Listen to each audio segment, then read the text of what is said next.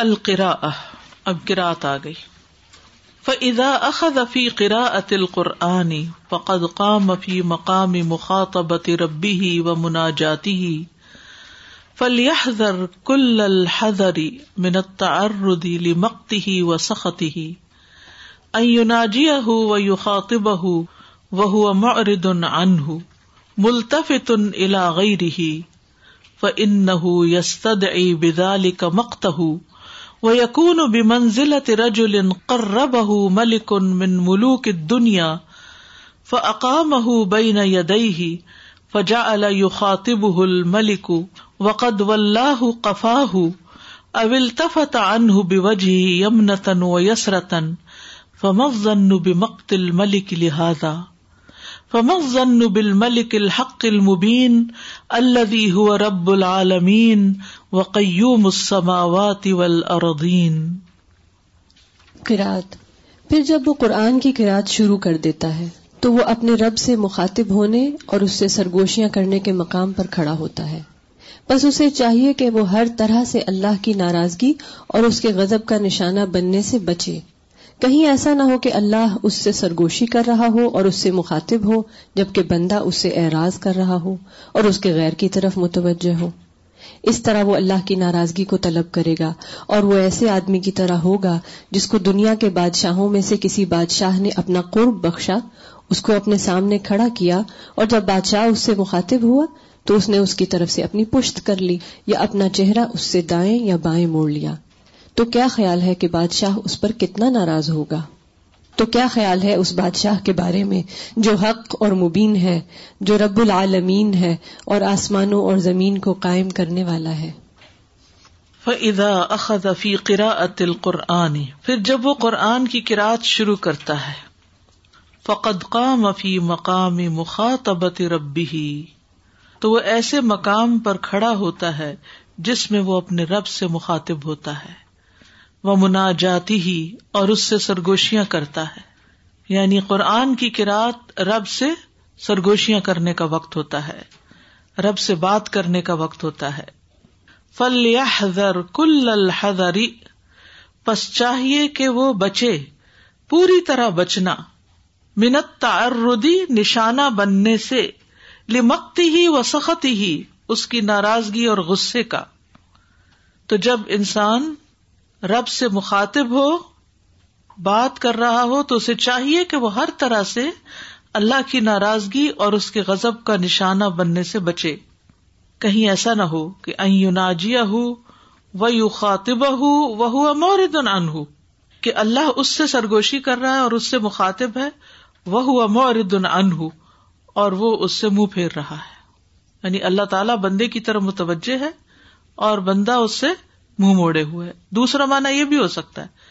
کہ اللہ سے بات کر رہا ہے اور اللہ سے سرگوشی کرتے ہوئے دھیان ادھر ادھر ہے ملتف تن علاغی رہی کسی اور کی طرف متوجہ ہے اللہ غیر کی طرف متوجہ ہے بات اللہ سے ہو رہی ہے توجہ کسی اور طرف ہے ف ان نہ ہوں ای بدا علی کا مخت ہو تو بے شک وہ دعوت دیتا ہے اس طرح اس کی ناراضگی کو یعنی اللہ کی ناراضگی کو طلب کرتا ہے دعوت دیتا ہے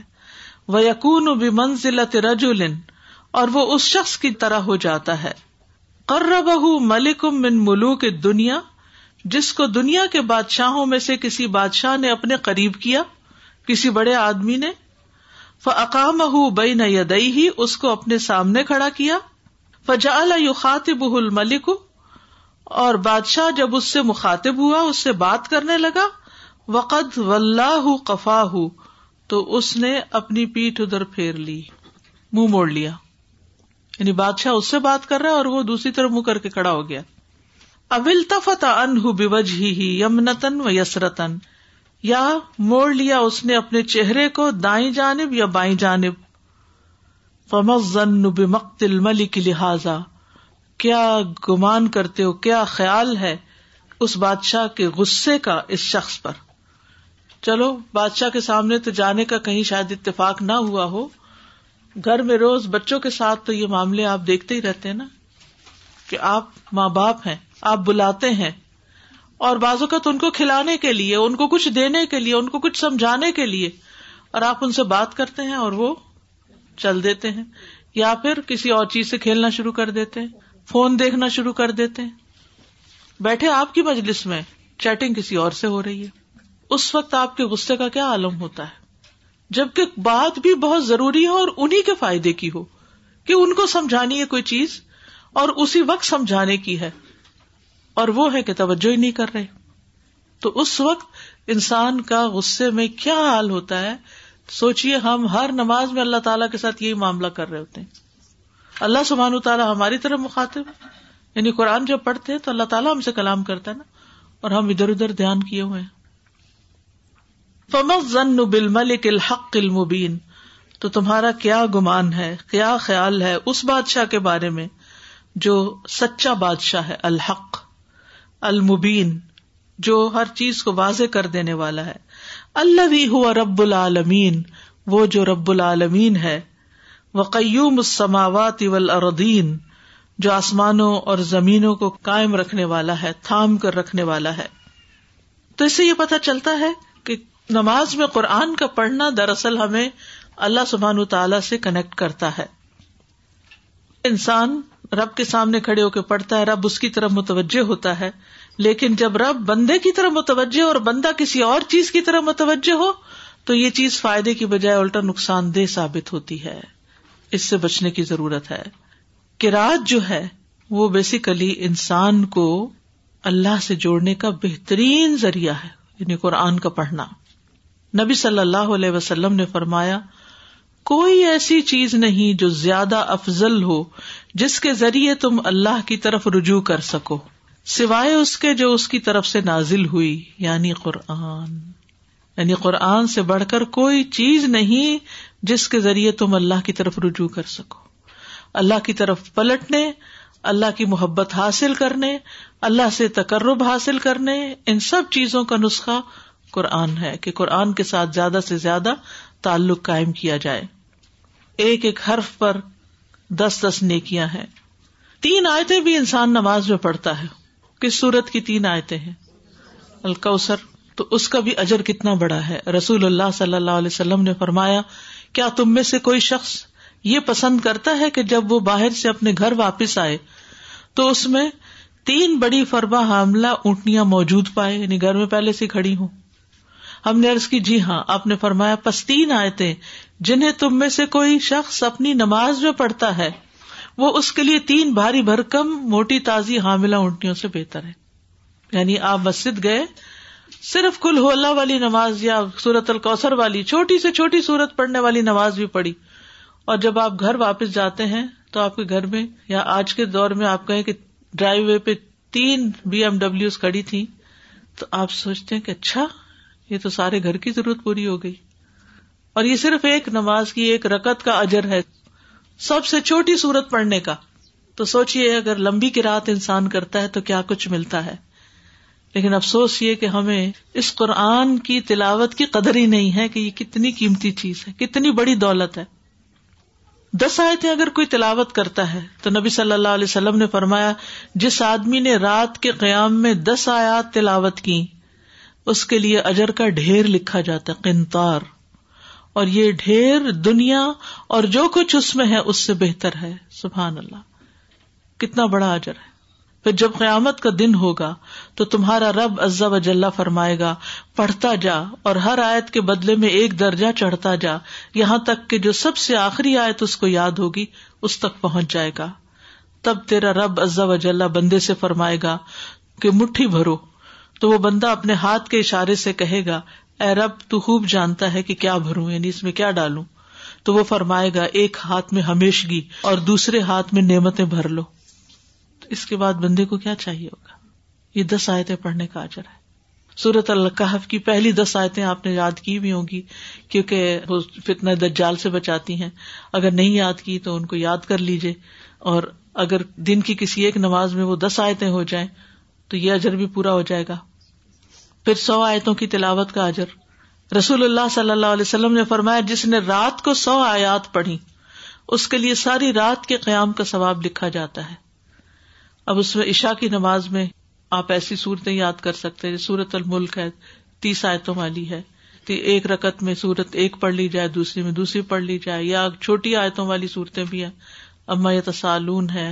نازیات وغیرہ ہے پھر ہزار آیتیں ہیں جو ہزار آیتوں سے قیام کرے وہ بے انتہا ثواب جمع کرنے والوں میں سے لکھ لیا جاتا ہے اور قیامت کے دن قرآن کے رات کرنے والے کی سفارش کرے گا تو نماز میں انسان کوشش کرے کہ لمبا قیام کرے اور لمبا کلام کرے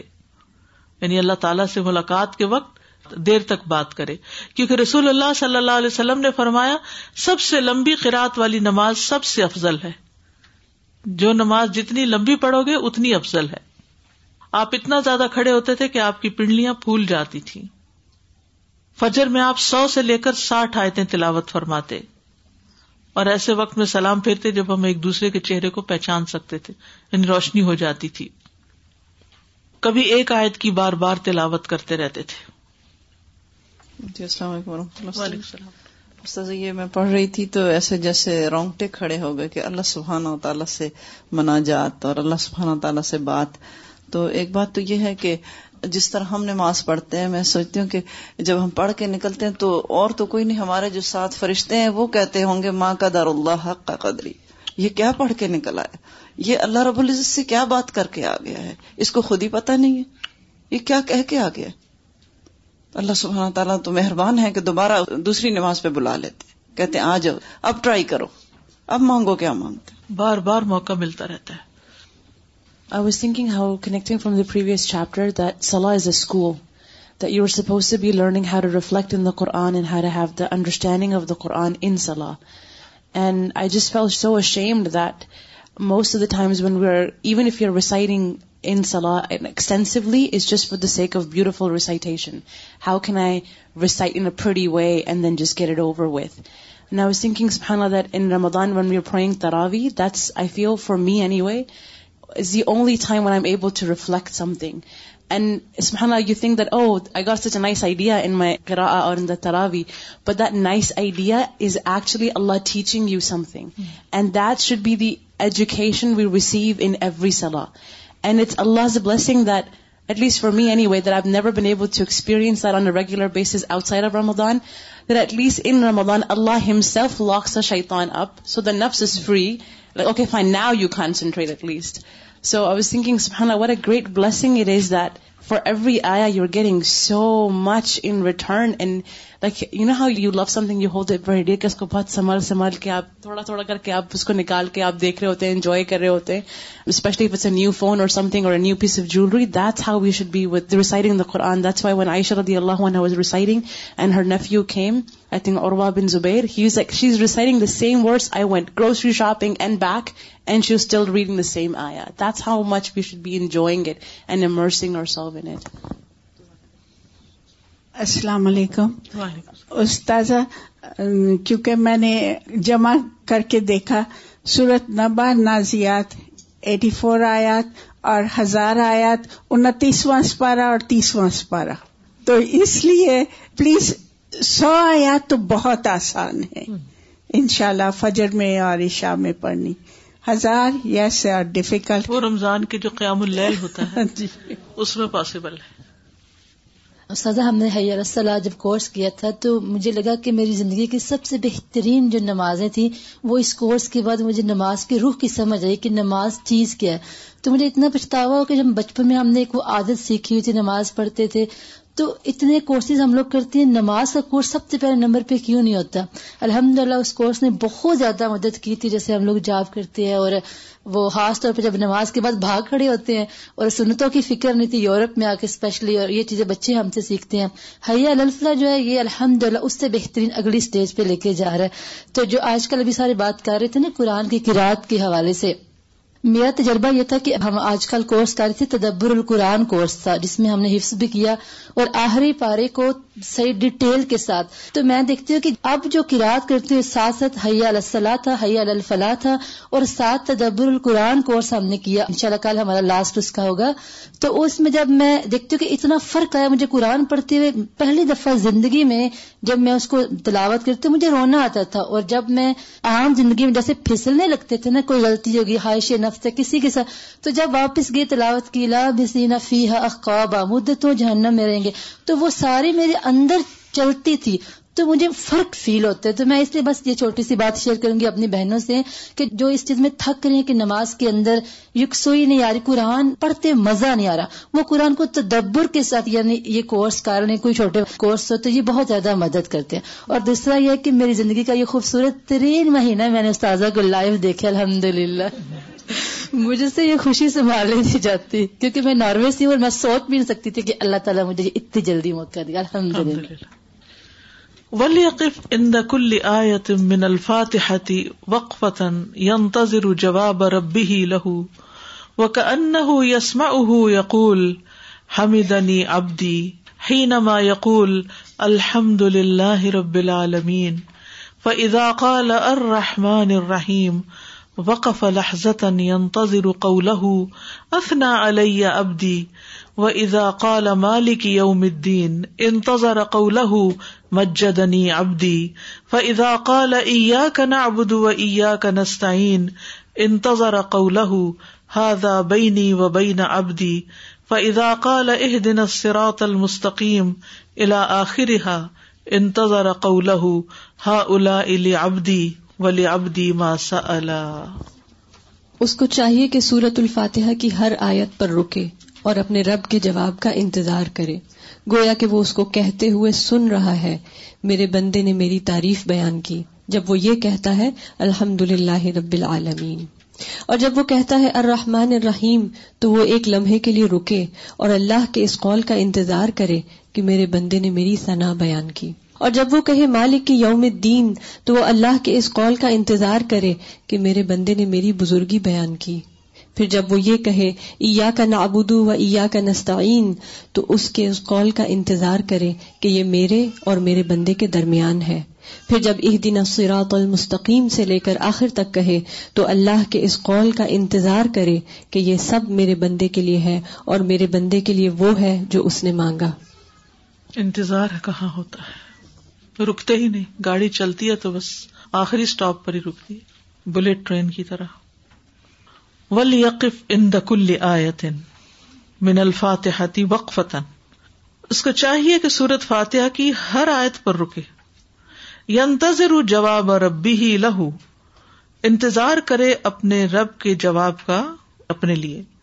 وہ کا ان یسما گویا کہ وہ سن رہا ہے کہ اللہ تعالیٰ فرما رہا ہے یقول حمیدنی ابدی میرے بندے نے میری حمد بیان کی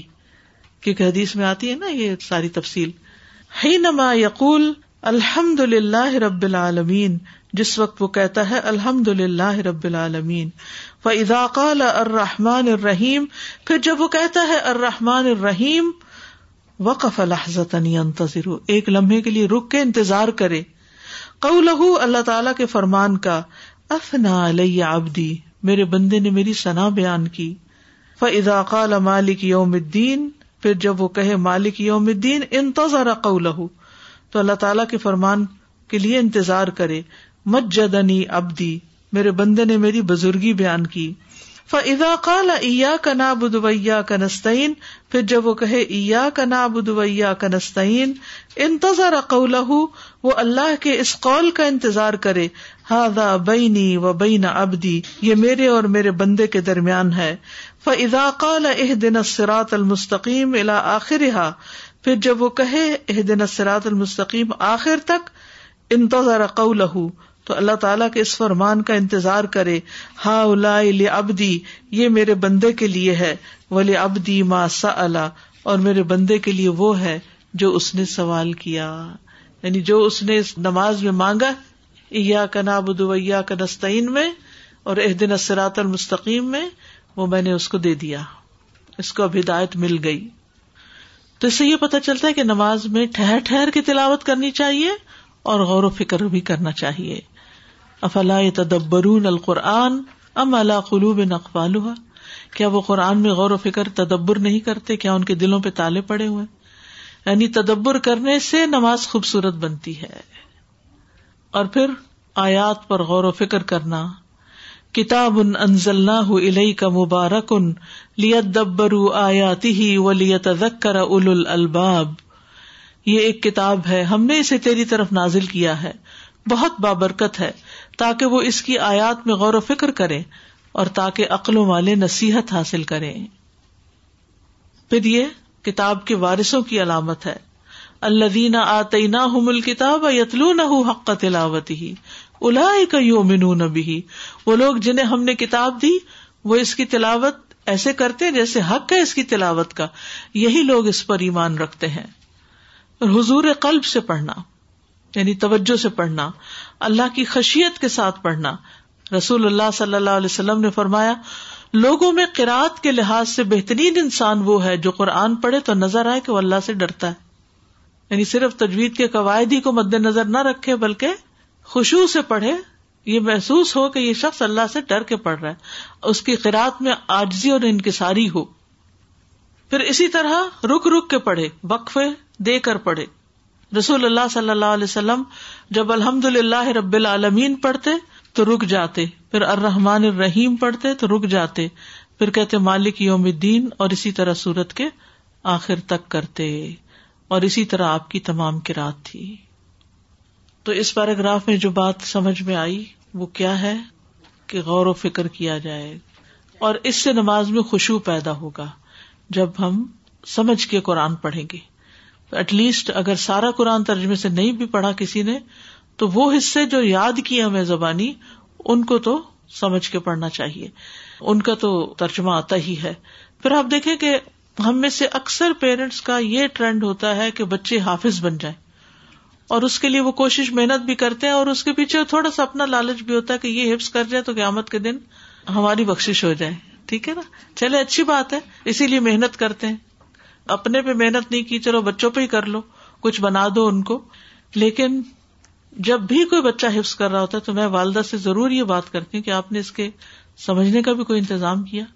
اگر کوئی ٹیچر ملتی ہے حافظ بنانے والی تو اس سے بھی میں پوچھتی ہوں کہ آپ بچوں کی تربیت کے لیے کیا کر رہے ہیں قرآن سمجھنے کے لیے آپ کیا کر رہے ہیں ساتھ یعنی یہ بہت ضروری ہے کہ قرآن کو صرف خالی رٹا نہ جائے بلکہ سمجھ کر پڑھا جائے حفظ بھی سمجھ کر کیا جائے تو وہ زیادہ بہتر ہوگا ان شاء اللہ اور سب کو اس طرف توجہ دلانی چاہیے ورنہ کیا سارا سارا دن بچے رٹتے رہتے ہیں اور پھر بازو کا تکتا بھی جاتے ہیں کیونکہ ان کو سمجھ ہی نہیں کہ کیا پڑھ رہے ہیں نے سمجھنے والی بات کی یہ بہت ضروری ہے ایک دفعہ ہم خطبہ سن رہے تھے تو اس میں شیخ نے بتایا تھا کہ یہیں ٹورانٹو کا کہ کوئی تھا یہاں پر حافظ تھا کسی امام کا بیٹا اور وہ at the age of twenty two پھر وہ کنورٹ ہو گیا اس نے بولا کہ اپنے فادر کو کہ میں نے آپ کے لیے حفظ کیا لیکن مجھے یہ سمجھ نہیں آتا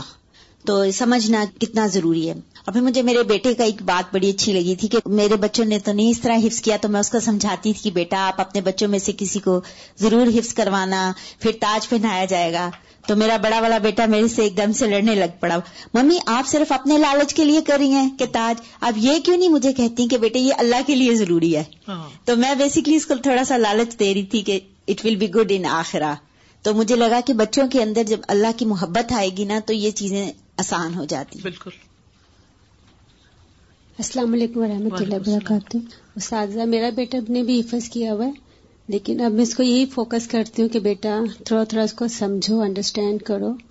اور بس دعا کریں کہ اللہ تعالیٰ جن بچوں نے حفظ کیا ہے اللہ تعالیٰ ان کے کیونکہ اللہ سبحان و تعالیٰ ہم سے چاہتے ہیں کہ تدبر سے قرآن کو پڑھے سمجھ کے پڑھے ہم نے آدھا حصہ چھوڑ دیا جو اصل مغز تھا اور آدھا حصہ لے لیا بہت سے حافظ میں دیکھتی بھی ہوں اپنی فیملی میں بھی تو ان کے اندر میں کہتی تھی یہ حافظ ہے مگر ان کے عمل میں کیوں نہیں لگتا کیونکہ سمجھا ہی نہیں غلطی ہماری ہے کہ ہم نے سمجھے بغیر ان کو پڑھایا اور میں ماؤں سے یہ کہوں گی کہ کسی استاد کا انتظار نہ کرے اگر آپ کو اللہ نے تھوڑی سی بھی سمجھ دی ہے نا تو بچوں کے ساتھ روز ایک وقت قرآن کے سمجھنے کے لیے نکال لیں ایک آیت دو آیت خود سکھائیں ان کو اور اس سے آپ کی اپنی اصلاح بھی ہوگی اور بچوں کی بھی ہوگی اور گھر میں خیر و برکت آئے گی مشکل سے مانتے ہیں لیکن ہمت نہ ہارے لگے رہے لگے رہے لگے رہے کچھ نہ کچھ شام کا وقت نکالے اثر کا وقت نکالے فجر کا نکالے کوئی وقت نکالے ترجمہ والا قرآن لیں اور ان سے کہیں کہ آپ مجھے پڑھ کے سنائیے کیا لکھا ہوا ہے اگر وہ کہیں جا کے بھی پڑھ رہے ہیں حفظ کر رہے ہیں یا ترجمہ پڑھ رہے ہیں پھر بھی آپ ضرور لے کے بیٹھے کیونکہ آپ کا جو حصہ ہے وہ تبھی پڑے گا جب آپ محنت کریں گے اور ان کے ساتھ قرآن پر جمع ہوں گے آئے قرآن پر اکٹھے ہوں کھانے کی میز پر تو اکٹھا کرنے کے لیے ہم کتنی محنت کرتے ہیں انتظار بھی کرتے بھوک لگی ہے تب بھی بیٹھے رہتے ہیں آئیں گے تو پھر نکالیں گے کھانا تاکہ اکٹھے کھائیں فیملی کو ایک وقت میں تو اکٹھے ہونا ہی چاہیے لیکن قرآن کے لیے قرآن بھی کیا القرآن ہو ان ایک دسترخوان ہے تو اس دسترخوان پر بھی تو اکٹھے ہونا چاہیے نا ہمیں ایز اے فیملی مل بیٹھ کے قرآن پر غور و فکر کرنا چاہیے اور یہ بچپن سے ہی شروع کر دیں اور آپ دیکھیں گے وہ آپ کہیں گے بچے نہیں سنتے بڑا مشکل ہے ہاں واقعی ہے لیکن آہستہ آہستہ ان کا انٹرسٹ ڈیولپ ہو جائے گا کیونکہ قرآن ایک بابرکت کتاب ہے سیکنڈ جی، ایک پوچھنا تھا کہ جب ہم لیٹ کے نماز پڑھتے ہیں تو ہمارا فیس قبلے کی طرف ہونا ہے تو ہمارا مطلب ٹانگے جہاں مرضی ہوں بس فیس کو ہم ایسے کر لیں جی یا تو یہ کہ سائڈ پہ ہو جائے ٹھیک ہے اچھا۔ یا پھر اگر سائڈ پہ نہیں کئی بیماریاں ایسی ہوتی ہیں کہ سیدھا ہی لیٹنا ہوتا ہے تو پھر ٹانگے بھی اگر اس طرف ہو جائے تو کوئی حرج نہیں اچھا۔ جی استاذہ جی، ابھی انہوں نے جو کہا اس کا ایک جواب تھا کہ انہوں نے کہا کہ میرا بچے نے حفظ تو کر لیا ہے مگر اب آپ دعا کریں میں اس کو کہتی ہوں کہ تھوڑا بیٹا سمجھ کے بھی پڑھ لیا کرو مگر آپ نے حفظ کے لیے تو ٹیچر لگایا تھا ان کے لیے اور آپ نے جتنی پریشر سے اس کو بھیجا اور جتنا وقت لگایا اب آپ اس کو کہہ رہے ہیں سیلف اسٹڈی کرو یعنی سیکھنے کے لیے اس کے اوپر خود چھوڑ دیا تو اسے یہ شوق پیدا ہی نہیں ہوا پہلی بات تو یہ کہ سیکھنا چاہیے یا کیسے ترجمہ پڑھنا ہے تو اس لیے اس کے ساتھ بھی استاد کا لگانا جی ان شاء اللہ ہے استاد نہ ملے تو آپ خود تو آپ خود بیٹھ جائیں اور دوسری بات سازا میں دو تین ایگزامپل ایسے دیکھیں کہ جو بہت ہی سختی سے اور جو حفظ کرواتے ہیں تو بچوں کے اندر فرسٹریشن اور اتنی انزائٹی ہوتی ہے جو بچے حفظ کر کے نکلتے ہیں تو جب اسکول میں گئے تو انہوں نے پھر بہت زیادہ وائلنٹ اور ایسی ایگریویشن دکھاتے ہیں ہیں وہ بچے کیونکہ ان کے ساتھ بہت ہی سختی سے قرآن پڑھایا جاتا ہے اور بہت hours hours and and hours پڑھانے کی وجہ سے انہیں قرآن سے محبت کی جگہ بلکہ بہت ہی انہیں ٹینشن لگتا ہے کہ وہ قرآن کی بات نہ کرو اب ہم سے تو یہ چیز کو ہم سب ریفارمس تو ہر چیز میں ہمارے چاہیے ہمارے سب طور طریقوں میں لیکن یہ کہ اگر ٹیچر ڈسپلن نہ کریں تو وہ پڑھتے بھی نہیں بچے یہ ایک الگ مشکل ہے جی مگر دیر سم تھنگ کیونکہ بہت زیادہ دیکھا گیا اگر وہ ہاف اینڈ ہاف ٹائم کر لیا جائے نا آدھا وقت حفظ کریں آدھا وقت اس کا ترجمہ پڑے جی ڈسکس کرے تو ان کو نئی نئی باتیں سمجھیں گے ان کی ساری ٹینشن ریلیز ہو جائے گی بالکل یعنی یہ کتنا دلچسپ کام ہے قرآن مجید غور و فکر کے جیسے آپ کسی باغ میں اور طرح طرح کے میوے کھا رہے ہوں تام ومن وومن دا مسلاتی علم انہ لا یقوم غیر تقبیری و الفاتحتی مقام ہما کمالا یقوم غیر القیام و رقو او و سجودی مقام فلیکل کل من دی سلاتی سر و تثیرن و ابو من لاتحسل غیرہ تم آیت من آیات الفاتحتی ابو دی تن و ذوقن وجدن نماز کی لذت جو نماز کا ذائقہ چکھ لیتا ہے اور وہ جان لیتا ہے کہ تکبیر اور فاتحہ کے علاوہ کوئی اور چیز ان دونوں کے قائم مقام نہیں ہو سکتی جیسا کہ دیگر اعمال قیام رکوع اور سجدے کے قائم مقام نہیں ہو سکتے بس نماز کی عبودیت میں سے ہے ہر عبودیت کے لیے راز اور تاثیر ہے اور وہ ایسی عبودیت ہے جو اس کے علاوہ سے حاصل نہیں ہو سکتی پھر فاتحہ کی آیات میں سے ہر آیت کے لیے ایسی عبودیت ایسا ذوق اور ایسا شعور و احساس ہے جو اس کے ساتھ ہی خاص ہے وہ امسلاتی اور جو نماز کا مزہ چکھ لیتا ہے علما اس کو علم ہو جاتا ہے اس کو پتہ چل جاتا ہے ان کہ وہ لا یقوم نہیں قائم مقام ہو سکتی غیر تقبیری تقبیر کے علاوہ کوئی اور چیز بل اور فاتحہ کے علاوہ کچھ مقام ہوما ان کے قائم مقام یعنی کیا مطلب ہے کہ ہر چیز اپنی جگہ پر ہی ہے اگر تقبیر نہ ہو نماز میں تو بھی مزہ نہیں اور اگر فاتحہ نہ ہو تو بھی مزہ نہیں کما لا یقوم و غیر القیام و رکوئی و سجودی مقامہ ہوما جیسا کہ دیگر اعمال قیام رکو اور سجدے کے قائم مقام نہیں ہو سکتے یعنی اگر سجدے کی بجائے آپ بیٹھ جائیں یا رکو کی جگہ آپ کھڑے رہے تو اس کا وہ مزہ اور لطف ہو ہی نہیں سکتا فلیکل ابودیت ان من ابودیت سلاتی سر و تاثیر تو ہر ابودیت کے لیے من ابودیت سلاد نماز کی ابودیت میں سے یعنی نماز کے جتنے بھی ریچولس ہیں جتنی بھی عبادتیں ہیں ان میں سے ہر ایک کا ایک راز ہے اور ایک تاثیر ہے یعنی اس کے پیچھے ایک حکمت ہے ایک وزڈم ہے اس کی ایک وجہ ہے کہ اس طرح کیوں کیا گیا یعنی جیسے وزو ہے تو آپ نے پڑھا کہ وزو کیوں تیاری ہے رب کے حضور جانے کی پھر قبلے کی طرف رخ کیا تو کیوں کر رہے ہیں قبلے کی طرف رخ کسی اور طرف کیوں نہیں کر رہے پھر اس طرح اللہ اکبر کہا تو کیوں اللہ اکبر اس موقع پر کہہ رہے ہیں پھر استفتاح پڑھی اور پھر استعزا پڑھا اور پھر سورت الفاتحہ تو پھر آگے رکو اور سجود اور یہ ساری چیزیں سبحان اللہ ایک ایک ایکشن اور اس میں پڑھی جانے والی چیزوں کا ایک مقصد ہے ایک راز ہے اس راز کو سمجھنے کی ضرورت ہے اور اس کی ایک تاثیر بھی ہے اثرات بھی ہیں وہ ابودیت اللہ گئی رہا اور ایسی ابودیت جو اس کے علاوہ حاصل ہی نہیں ہو سکتی یعنی نماز کا کوئی نیم البدل نہیں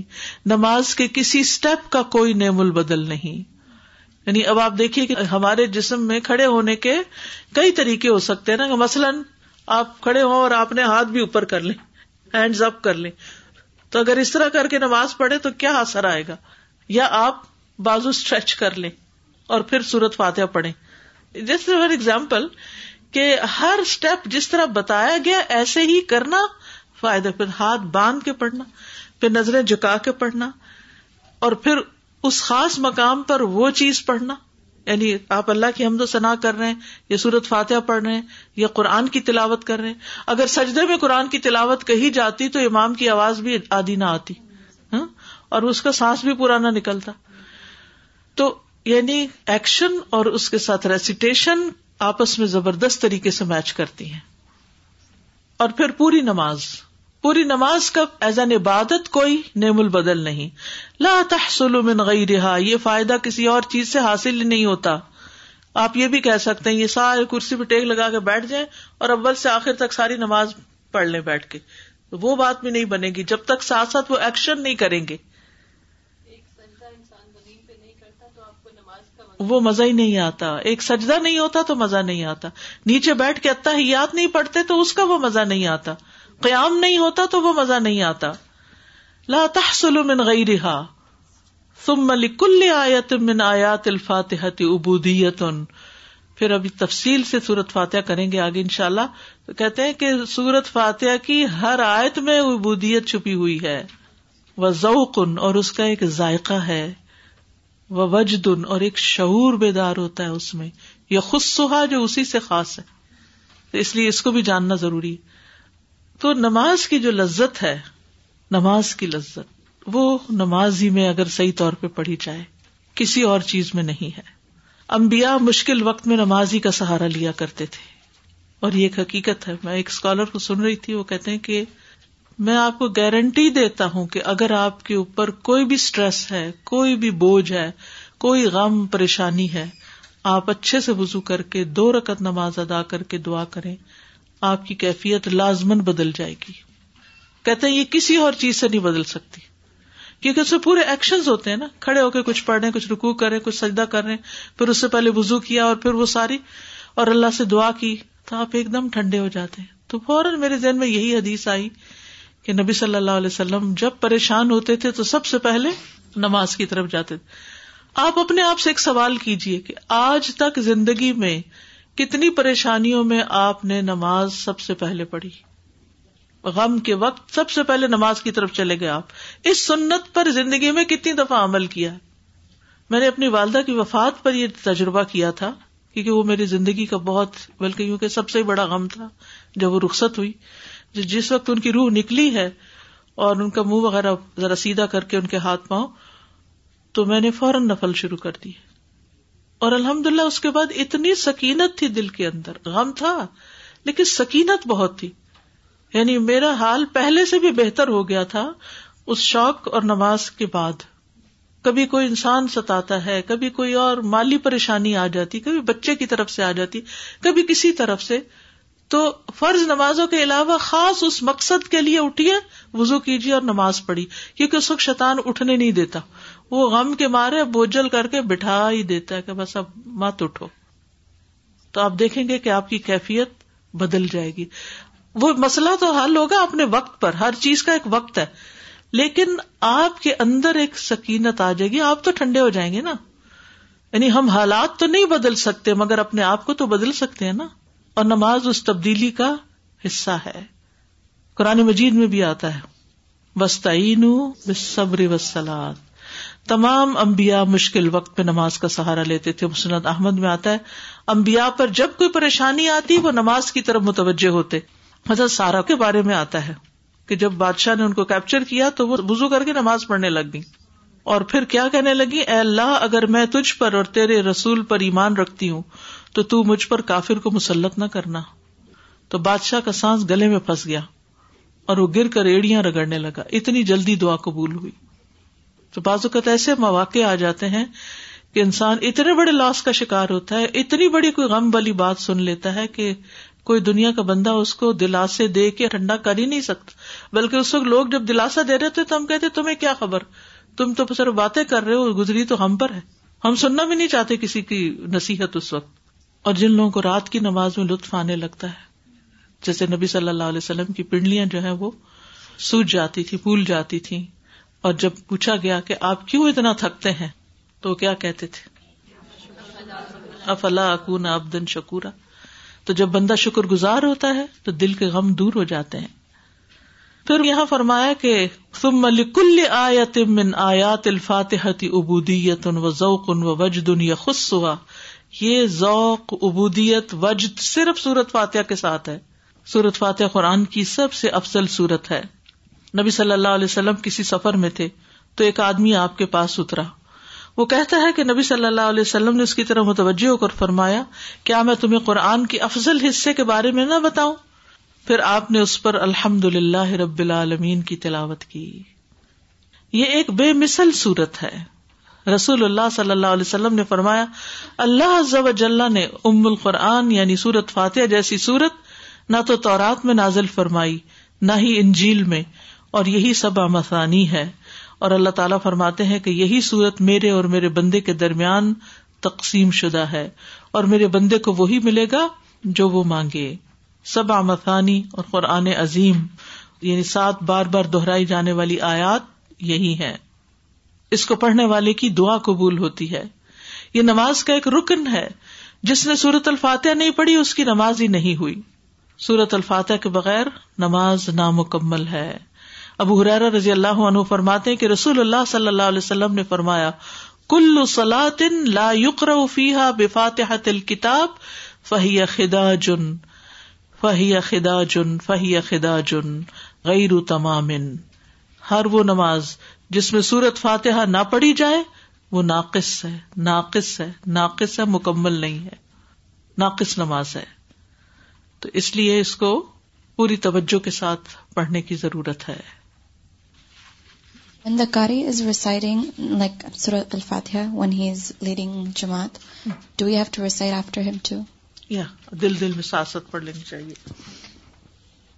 I was thinking that um, all other religions had a form of salah. The Jewish people had salah, the Christians have salah, and now only very little of it's left. Either it's just kneeling or some form of folding the hands in prayer or whatever, and it's very empty. And they themselves say that, we don't really feel anything out of it. And I was thinking that, subhanAllah, how vigilantly we have to safeguard this within our own families and our children, so that because connection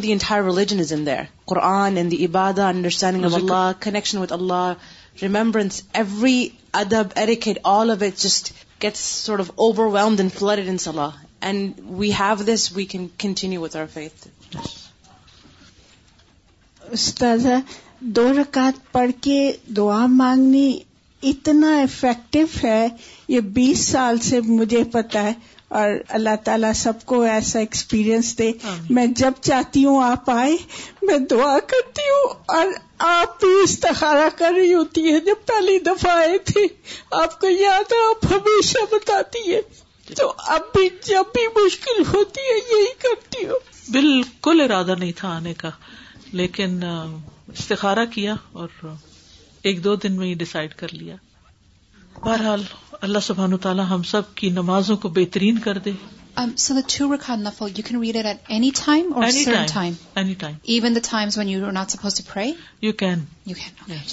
it is emergency situation you can okay جزاکم اللہ خیران کا اشد اللہ الہ اللہ انت استخرو کا و اطوب علیق السلام علیکم و رحمۃ اللہ وبرکاتہ